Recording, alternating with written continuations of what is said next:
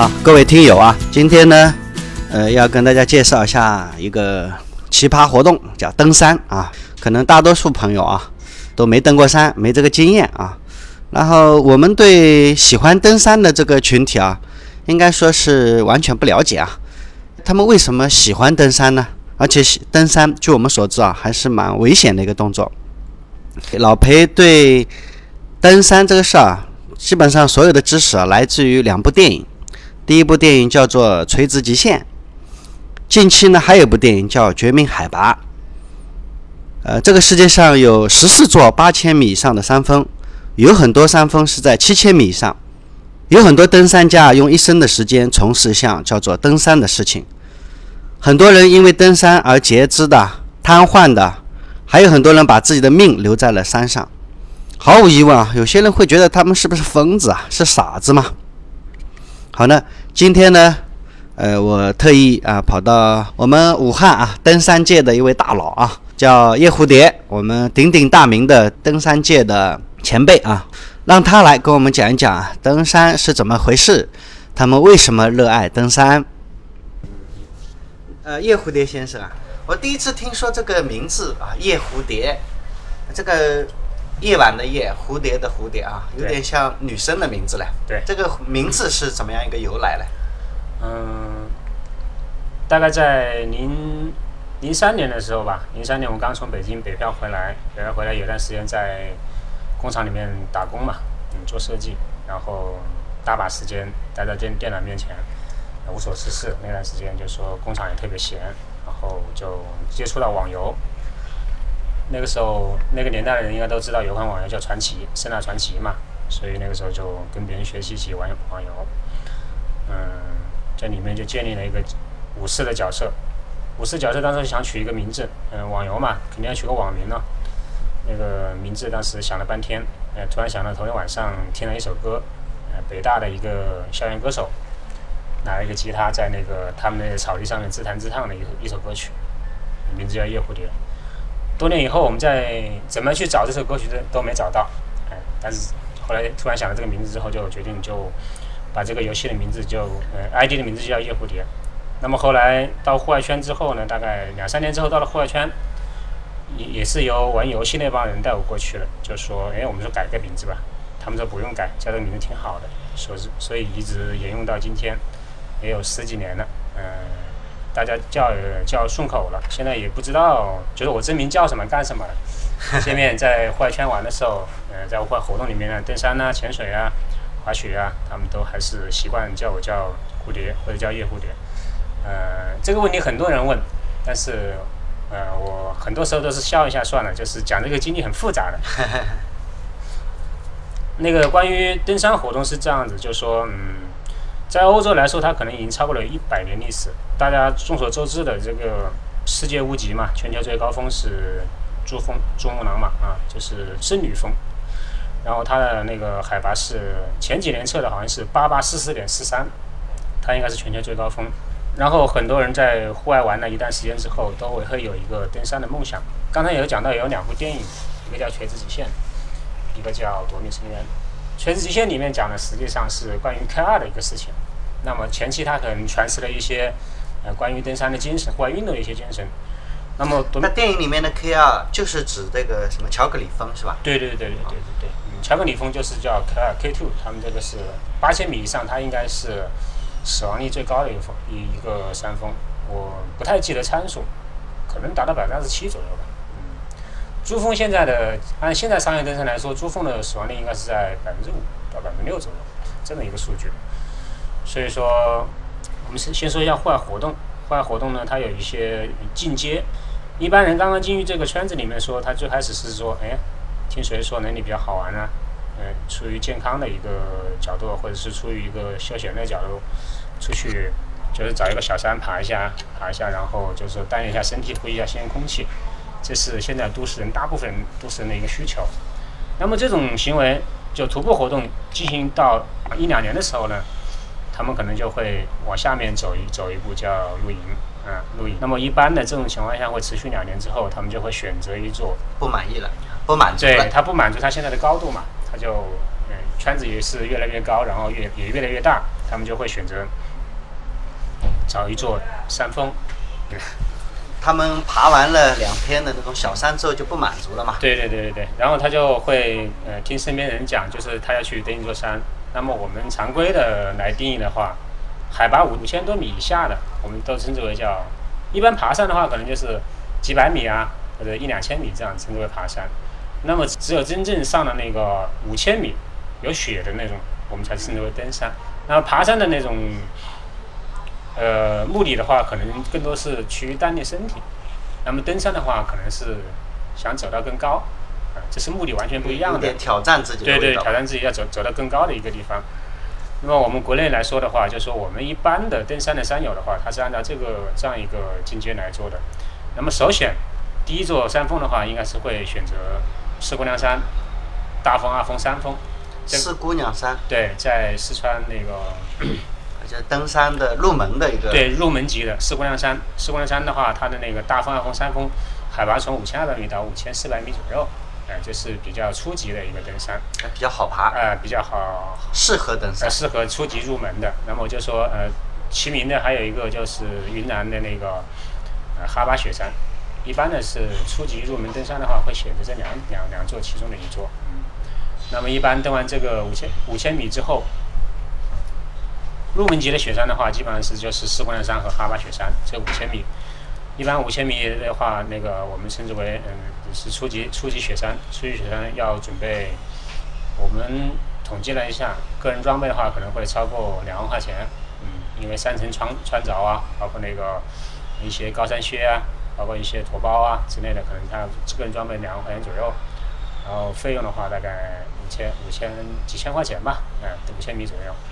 有一个问题啊，呃，蝴蝶先生，我有个朋友啊，嗯，这之前在问我说，关于爬山哈，他说，呃，像他这种身体，你你其实也就三四十岁，对，呃，他说他爬得了山嘛，太胖了，嗯，但是有一次我看在《绝命海拔》里边啊，有一个日本的爬登山的那个女的，好像六十多岁了，对对对，她也能爬山，死掉了后来那个，啊，后来是死了啊，就是好像是不是对年龄要求不是特别高啊？嗯。因为户外活动在我们国家来说，它的年数不长。我们如果是追溯一下的话，可能不会超过二十年，呃，就是起源开始到现在不会超过二十年。那么我们对这个东西是有很多误区的。嗯。第一个，我认为这个东西的话，就是说，嗯，年龄这一块，我们讲，可能过了十八岁都是可以的，哪怕你有九十岁，只要你的身体没有太多的毛病，就没有问题。这是年龄。第二个，身体的话，嗯，他们可能会认为很健硕，或者是比如说那个健身教练呐。或者是使用什么运动员是很适合登山，其实这都是误区。那么登山来说的话，就是说，嗯，现在商业体系已经比较的成熟，比较成熟的商业体系，那么只要你身体没有太大的问题，就是说没有什么很很严重的什么心脏病啊，很严重的高原病啊，那么就在这一块，包括你的体重啊，包括你的年龄啊，啊，包括你平常运动量啊，我们都没有太大的要求。其实。嗯，用一句话讲话，就登山与这些都无关。嗯，他可能唯一害怕的就是一个叫有高原病。有些人一上到三千多之后，他就会突发高原病。这种人我们身边也有，就是他这这辈子可能就是根本上不了高原，他就是缺氧的情况下，他就很很危险。容易缺氧的人，而且跟身体好像也没有什么，身体素养也没什么太大的关系。没有，没有，跟胖瘦、跟高矮、跟那个平时锻不锻炼都没有系。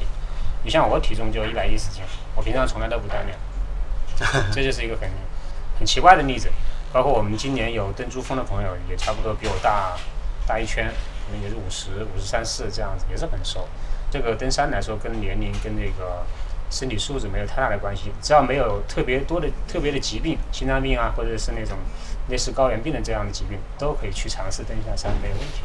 反倒来说的话，这种平常做有氧运动做的特别多的人，像健身教练这一块啊。或者是那种跑步跑得比较厉害的人，他可能还不太适合去登山，嗯，不太适合登山。他只是体能好。那么，其实在这整个登山过程中，上了五千米之后呢，其实人最需要克服的就是高反，而不是别的。那么高反实际上就是就是你对氧的需求，呃，高原上氧氧气它比较稀薄嘛，嗯，《绝命海拔》这个这本书它实际上是叫进入稀空气稀薄地带。啊它是根据这个这个书来写来那个，它的真实事故是发生在一九九六年，书名原来出了一本书叫《进入空气稀薄地带》。登山来说，它其实最需要克服的是高反，就是空气的稀薄。那么空气稀薄的话，你像我刚刚举例的那种健身教练，以及那个叫什么平常跑步啊、或者做有氧运动做的比较多的人，他的氧气需求比较大，那么他比正常就是运动量少的人更更容易高反。所以反倒来说，那种看起来一身一身肌肉那种肌肉男，可能还爬不上去啊反倒，嗯当然这不是绝对的啊。登山来说，主要是克服和反，其他的还好。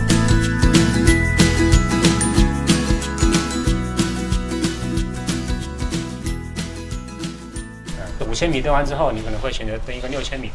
六千米一般呢，我们选择嗯基础级的话，可能就是雀儿山，雀儿山很美，呃六千一百六十八，这也是我去年十一登顶的。像我们没有登山经验的人啊，嗯能不能一下子去爬这种六千米的山呢？呃，六千米基本上是没有问题的。那么六千米我们要求的话是个人是要有一些高海拔露营经验的，因为嗯、呃毕竟说在晚上你说睡睡觉睡觉就没有呼吸了，这种可能性是有的，啊、是有的，不是说没有。你看我自己都有过亲身经历，我在 C 二的时候，C 一的时候，虽然我很多次去过高海拔地区，但是我在 C 二 C 一的时候大概就是四千七百多，晚上就有那那么一两个小时，就根本就喘不过气了，就觉得空气就没有了。你每一口空气，诶，呼出去之后你就吸不回来，所以你就每次就是拼命在那里大口呼吸，一定是做起来。这个危险大不大呀？呃，如果你知道去知道自己处于一个什么状态，采取一个合适的一个措施的话，应可以该是吸氧是吧？啊、不吸氧啊、吸氧这个我们要做一个单独的话题来讲啊、吸氧。啊，因为现在登山来说，一般上了七千六以上才吸氧啊、如果你从四千开始吸氧的话，那可能你与这种高海拔运动根本根本是无缘的。嗯、因为它这个，我个人理解的话，吸氧跟吸毒是差不多。嗯、你如果不吸的话，依赖依赖。对，你会更难受，你知道吗？因为那个登山它不是一天，你是珠峰一搞四十天、三十天、三十几天这样子，你怎么可能天天去吸氧呢？不可能的。嗯。六千米登完之后，一般会选择去登一个七千米。七千米的话，就是一般会选择慕斯塔格，这个很多嗯、在新疆境内。七千米登完是登八千米，那么就是说，如果你登七千米的时候，他们一般是会要求你有六千米的登顶证。刚才讲了，六千米的时候是会要求你有高海拔露营的经验，啊、所以说，如果你条件具备的话，可以从六千米开始，嗯、当然我们一般是建议从五千米开始是比较好一点。五千米和六千米的山峰的话，它可能五千米的山峰它是没有什么太多的季节要求，六千米的话可能就会有季节要求，比如说雀儿山的话，一般是七到十月份，那么七千米的话，季节要求就更更严格，可能一年就只有一个月适合登七千米。七千米登完就会登一个八千米，八千米一般会我们首选是那个世界排名第六的那个卓尔友峰，八千二百零一，在哪里啊？呃，也在那个就是喜马拉雅那那那一圈附近，就是我们地球上比较高的那呃那个十几座山峰都在那个附近，都在珠峰附近。他们认为这几座山峰，我说的就是哈巴雪山呐、包括那个呃雀儿山呐、包括那个穆斯塔格啊，再到珠峰。那么我认为这是一个登山的体系，就从五千米、六千米、七千米、八千米，再到珠峰，就是五年。那么珠峰的窗口期的话，每年可能只有，你像今年的话，登顶都在两天时间，一个在五月十号，一个在五月二十号。所以越往高的山峰的话，它的那个要求，它的那个窗口期是越短的。这是就是说登山的一个体系。那么登山要克服两个东西，一个就是高反，呃，高反是它其实高反这个东西它没无药可治，嗯，它唯一的办法就是适应它，它只只能适应，它没有别的办法。呃你比如说，呃，有很多人在比如说去西藏去玩的时候，他他就会说去哎喝些红景天啊什么的，那个其实没有太大的作用，可能会有一点点作用。其实我个人做法的话，应该是第一个就是尽快适应了当地的饮食，第二个就是多饮水。那么如果你进入登山这个阶梯的话，教练或者领队会跟你讲多饮水，多饮水也是帮你的身体适应当地的那个，就说缺氧的这种状态。那么高反这个东西，它唯一的就只能适应它，嗯、它是没有很很那个特效药。也没有特效药的。呃，关于吸氧的话，我们一般就说，我们是建议到了一个海拔，一般的高海高高反的话，它有几个阶段嘛。第一个阶段一般是会在两千七，海拔两千七左右。你像我们国家的，比如说那个很多四川很多地区就会到两千七啊，两千七就会出现第一第一阶段高反。那么如果拿川藏线来讲的话，可能你到理塘了，呃，西都桥或到理塘的话，它就会到第二阶段。那么第一阶段因为出现轻微的高反，在两千七左右，两千七到三千三这个区间。第二阶段就在四千一左右，四千一到四千四这个区间。那么如果出现了高反那个症状的话，可能只是要就是原地不动，嗯，如果他二十四小时观察之后没有恶化，就是没有比以前更难受。因为高反症状一般就是跟感感冒有点类似，头很痛，然后呼吸困难，我们就建议原地观察。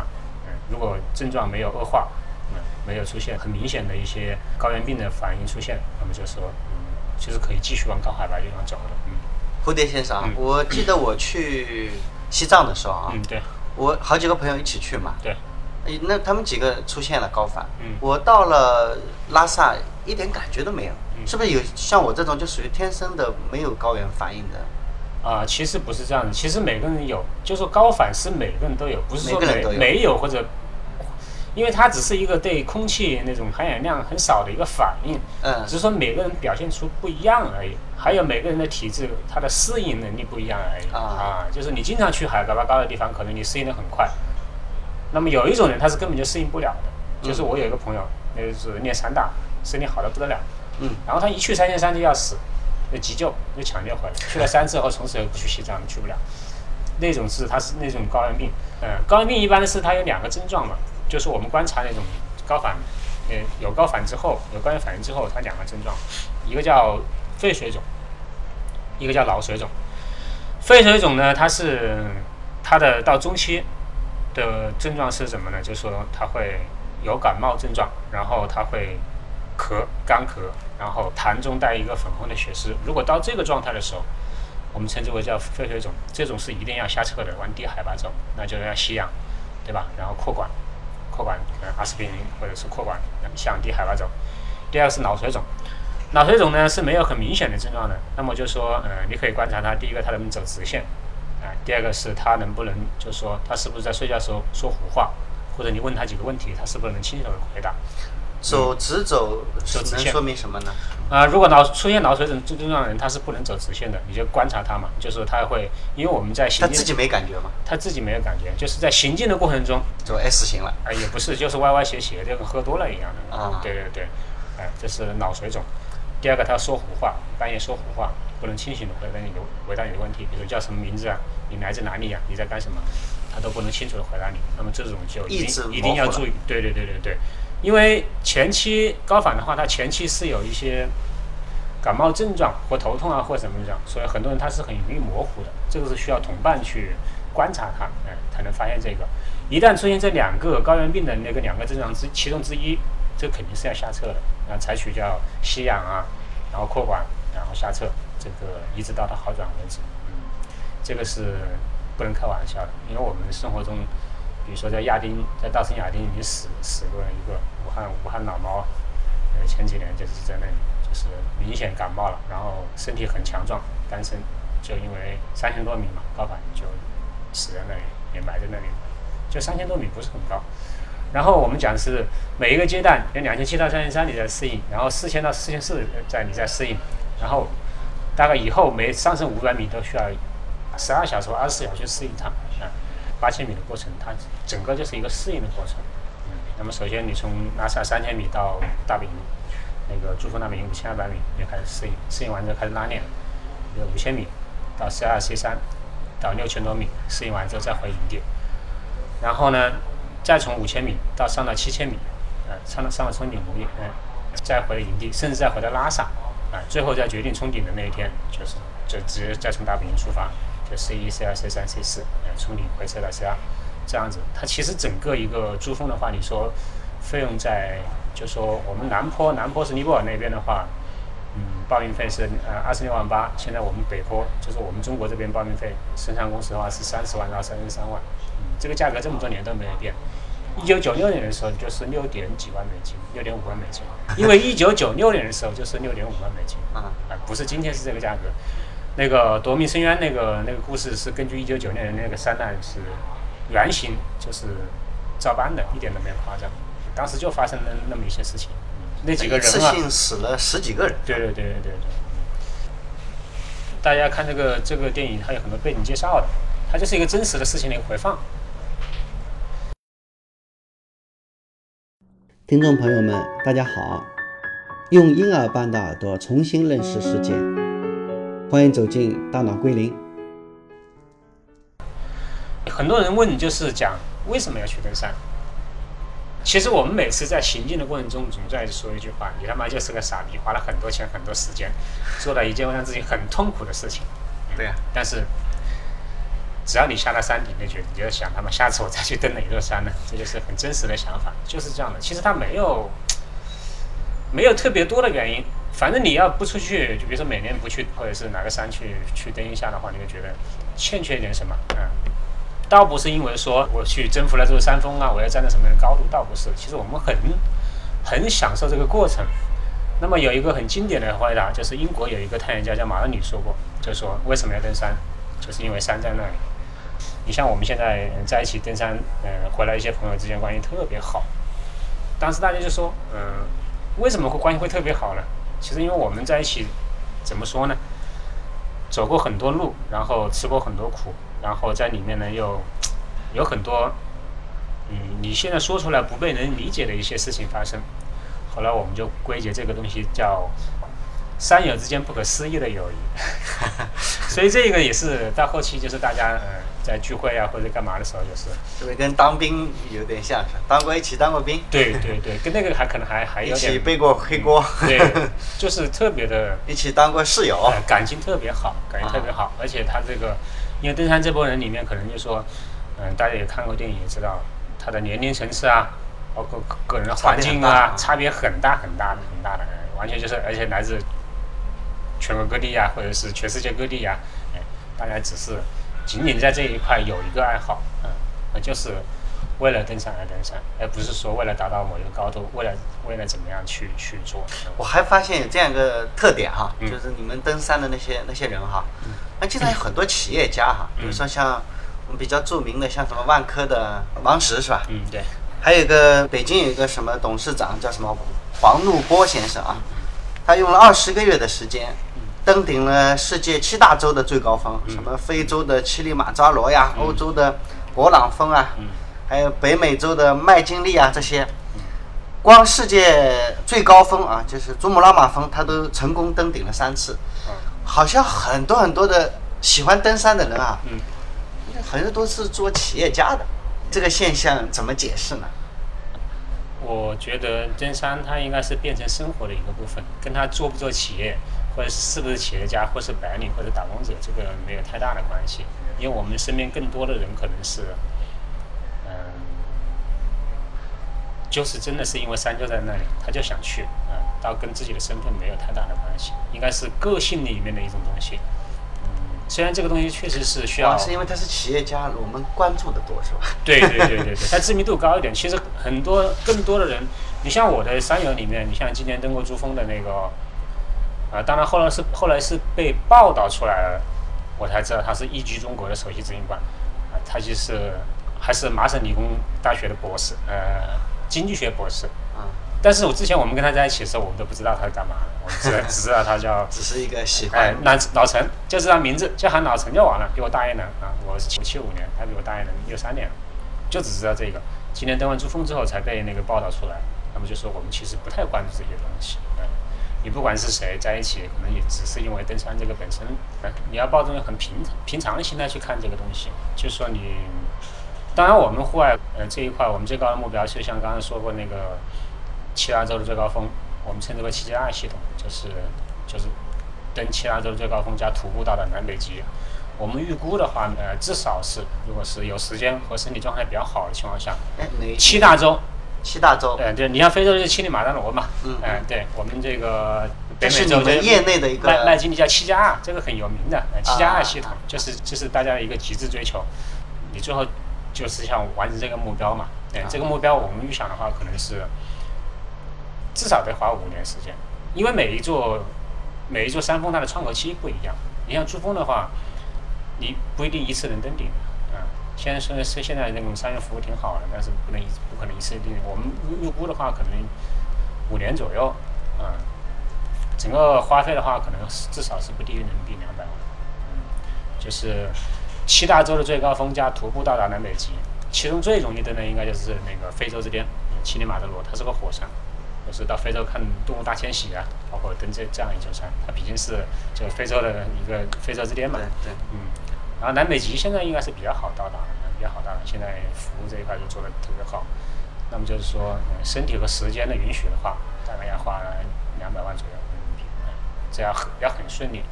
那么其实里面还有一些说，比如说像那个《垂直极限》里面讲的卡尔乔格里峰，它不在这个里面的原因是什么？因为乔格里峰。可能说你登过珠峰的话，但是你没有说你登过乔格里峰牛逼，因为卡尔的话难度更大，对它的死亡系数很高的百分之二十七。你看我们华人女性里面目前，但也没有商业化是吧？也有的，也有商业化，也有的，但是它那种商业化，它更趋近于就是说，嗯，保障类的，当然与钱还是无关一点，嗯，它只是减少它的风险系数，并不是代表它没有风险，啊，它做不到，可能它压根就做不到。因为很多人对这个体系不太了解。你看，我们华人女性里面，现在目前只有唯一一个叫她的网名叫白天罗静，她是登过那个卡尔的。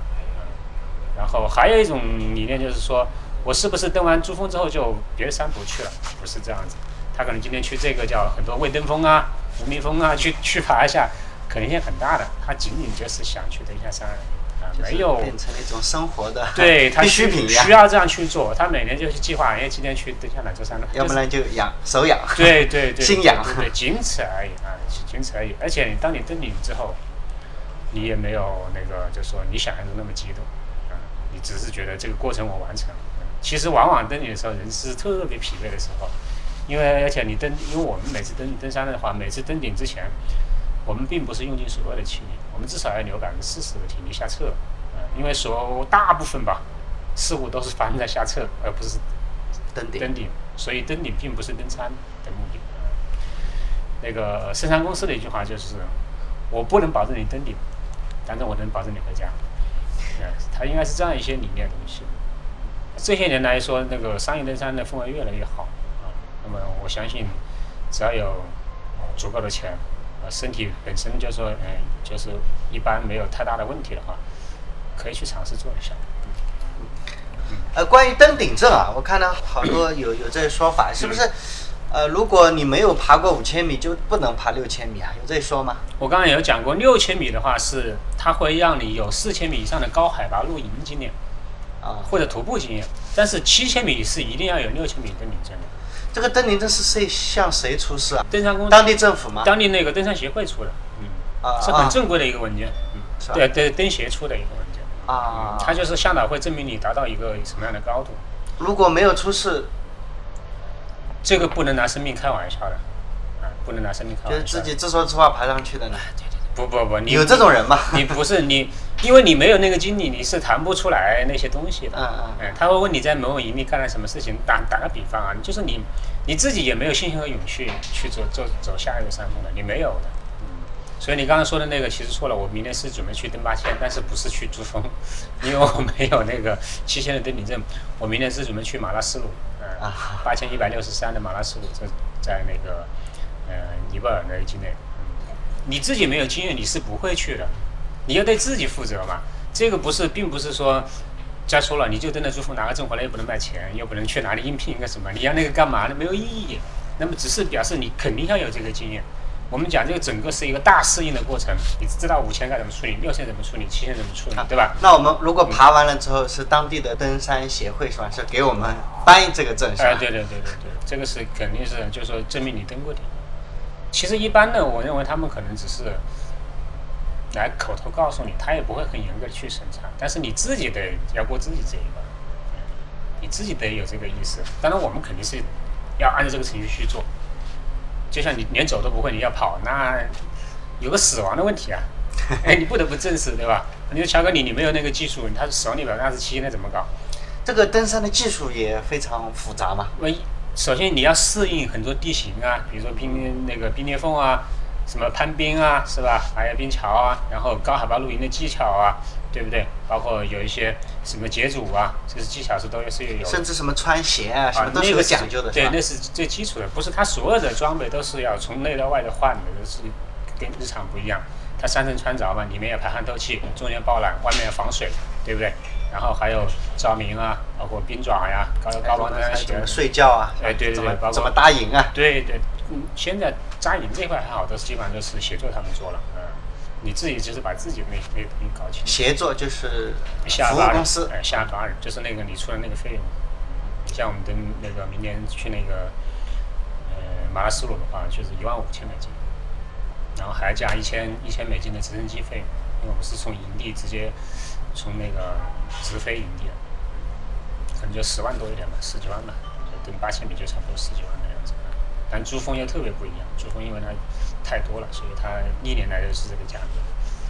反正登珠峰的话，五十万是要花的。登一个珠峰要花五十啊，万，至少要五十，万那二十多、二十万、三十万是报名费呀、你还要得多少趟呢？四十多天时间，你要吃和住啊，你你还飞到拉萨，拉萨这这些，当然这是小的费用啊，来来回回折腾，你四十几天你不用花钱的嘛，对不对？你还自己的装备啊，不便宜的鞋子都是一万多一双，嗯，在西方国家他们很早就有，只是我们国家慢慢的就说，北上广现在也有很多已经登过了。是我们湖北稍微差差那么一点点，没人引现在湖北有多少个登山的爱好者？湖北是这样讲，就是其实我们湖北，呃，比较有名的是因为因为我们有个地大，呃，地大地大里面它有个大学。对有个有个专业嘛，户外专业，零八年是奥运吧，嗯，奥运比如说那火炬上珠峰的话，都有他们的功劳，所以我们专业登山这一块在湖北还是不错的，但是业余登山里面就没什么高度，啊、就这个还是嗯。北上广深的他们的水平高一些？对对对，他们人群啊，包括那个高度啊，都很多。你像我说的白天罗晋就是在北京，然后我说的那个老陈，老陈那个他是去年登珠峰的话是呃前年登珠峰是地震，嗯去年跟我们一起登的雀儿山，今年就是珠珠峰登顶。那么就是他是登过早年就登过卓友啊，啊莫斯塔格他都登过，嗯啊包括起子峰啊，包括四姑娘山他都登过，是。非常专业。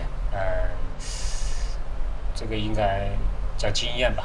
嗯，呃，这里面没有专业一说，专业的话只是说根据经验，每个人还是不一样。嗯、每处理一个事情的话，每个人就是会根据自己的经验的。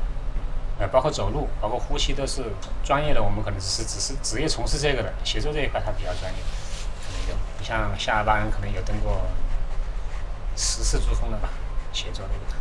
呃，你们这边的一个叫夏尔巴的人，夏尔巴整个珠峰的协作都是夏尔巴人，珠峰的协作都是夏尔巴人，夏尔巴人的一个民族是吧？哎，对对对对对，啊。他们就是就很适合做这个他们是专业型。我看过有些报道，就是有些夏尔巴人登过十次珠峰，所以说你说登三次珠峰，对他们来说不算什么，他们就是个背夫嘛，啊，修路啊，夏尔巴人是西藏族的一个分支是吧？对，藏族、尼泊尔、尼泊尔和藏族这边的，就是专专门从事这个行业。他们这个人种就特别他本身生活在高海拔地区，哎，他是比较适合做这件事情。所以我们现在珠峰已经变成个名义场了，就是大家差不多两三年之后都想去登一下珠峰，有时间有钱的话，都想这样。是珠峰是很多人一辈子的梦想，但是肯定是要一步一步的来。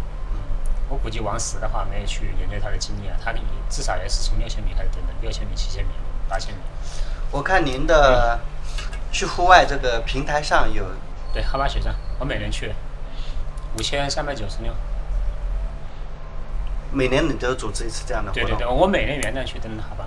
每年的元旦，对对对你过两天就要去登山了。对对对对，我我连续去了五年了，啊，我每年元旦去。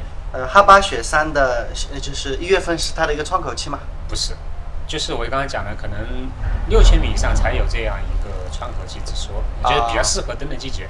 哈巴因为它海拔低，然后它大本大本营直接冲顶的话，就是一天的时间，所以说，嗯，条件是恶劣一点，但是它随时都可以去，入门级的。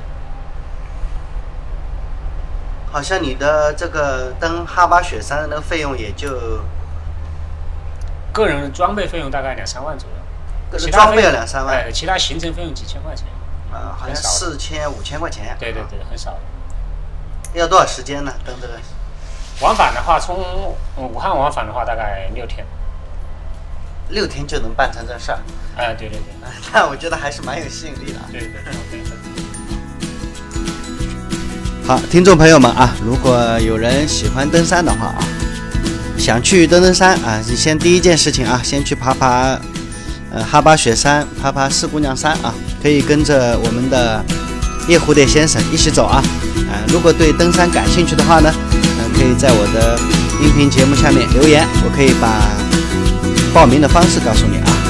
今天的节目就到这里结束吧，好，谢谢各位。